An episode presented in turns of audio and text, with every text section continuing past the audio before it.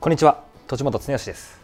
エッセンシャルアントレプレナーへの道第40回をお届けしていきたいと思います。よろしくお願いいたします。はい、ということでいよいよこれ第40回ということでですね、えーまあなんとか続けてきているということなんですけれども、まあ結構ですね、最近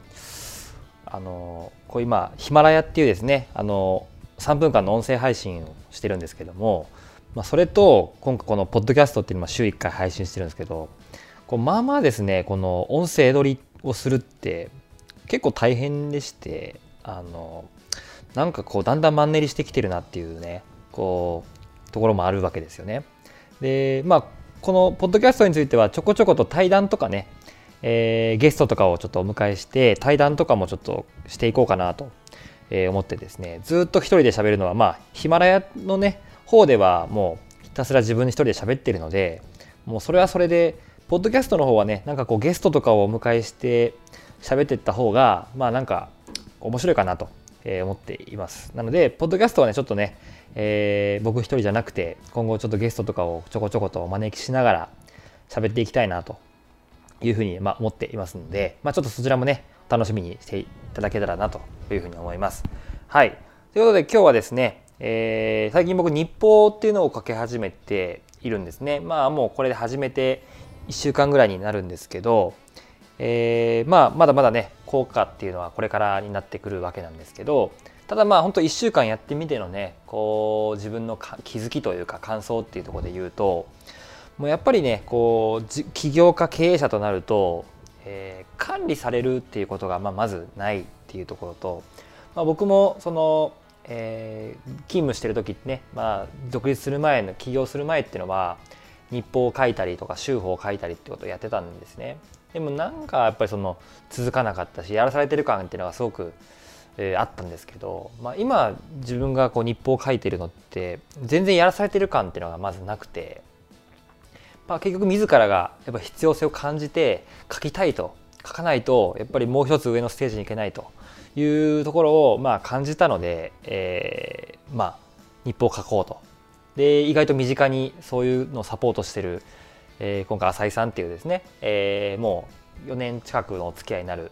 方がいるんですけど、まあ、そういう方が身近にいたことにまあ気づいてですねもうぜひ浅井さんに頼もうと。いうことで今ね、えー日報のえー提出を浅井さんにしてですね、えー自分の振り返りとか、えー自分の目標とか目的とか、まあ、そういったものを常に意識しながらですね日々、えー自分の行動を、まあ、振り返ったりとかですねしているわけなんですけどやっぱりこうやってこう誰かに提出をするっていうねこうこれ自分一人でもちろんできると思うんですけどやっぱり自分一人だと甘えが出るしやっぱりねやんなくてもやらなくても、まあ、どっちでもいいと。でもこれが誰かに提出しなきゃいけなくてでしかも提出したらちゃんとフィードバックが返ってくるっていうこのなんなんていうかねある程度のこう強制程よい強制力っていうのがやっぱあるっていうのはすごく大事だなと思うんですね、まあ、今回のちょっと前にやったファスティングなんかもそうです。やっぱりサポートがあるから続けられるし、えーそういうのってねやっぱあると思うんですね。でそういう意味では起業家経営者っていうのは、えー例えば社員を抱えてる人だったらですねこう社員には日報家計とか週報家計っていうんだけどもぱり自分自身がちゃんとそうやって書いてるかっていうと、まあ、書いてない人が、まあ、ほぼほぼ書いてないと思うんですね。で僕もクライアントさんにこう週報とかを出してほしいとかって言いますけど結局週報出す人出さない人っていうのがいてでやっぱそれもそうですけど僕もやっぱり僕自身が日報とかっていうのを日々書いてい、えー、くことによってよりそのクライアントの人たちもねそれを見て、えーまあ、率先垂範っていうのを僕すごい大事にあのしているんですけどこうやってやっぱ背中を見せることによって周りの人にもねそれが波及していくしああ年本さんがやってるんだったらまあ自分もやらないといけないなって、えーなると思うんですよね。そういうのってすごく、まあ、背中を見せるっていうかね、まあ、自らがやっぱりやることによって、まあ、周りにね、えー波及していくもんだと、えー僕は思うわけです。だこれをやることによってね今回うちのスタッフなんかにも、えーふふまあ、波及していけばいいなっていうふうには思ってますしこの日報っていうのはね本当にこう多くの人はねやった方がいいとは思っててもなかなか続けられなかったりすると思うんですね。でもこれをやっぱりある程度強制力持たせてやるっていうのはね、えーができるとやっぱり成果っていうのも絶対に出るだろうなっていうこうそのイメージが僕自身もすごく持てるんですよね。これを毎日やった方がいいとは思っててもなかなかできないだからまあやって継続していくことによって、えー、日々の行動でもっと言うと自分の目標とか理念とか、えー、中長期計画とかそういったものを常に意識しながら日々の行動、えー、あとは直近2ヶ月3ヶ月っていうところも意識しながら、えー、それを振り返ってで毎日毎日 PDC を回していくっていう、まあ、これがまさにこう日報なのかなと、えー、思ってるわけなんです。だからこれを聞いてる、ね、人なんかはぜひね、えー、まあこの別に日報コンサルをつけろっていう話じゃないんですけれどもでもやっぱりそういう何かしらね、えー、自分を客観視する、うん、っていうのってすごく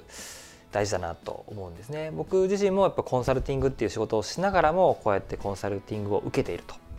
という面もあってでこれはやっぱり常に自分を客観視する。そういうのを意図的にまあ作るようにしてるってことですね。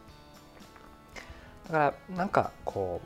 う客観視をしないとですね、まあ、やっぱり人ってちょっとこ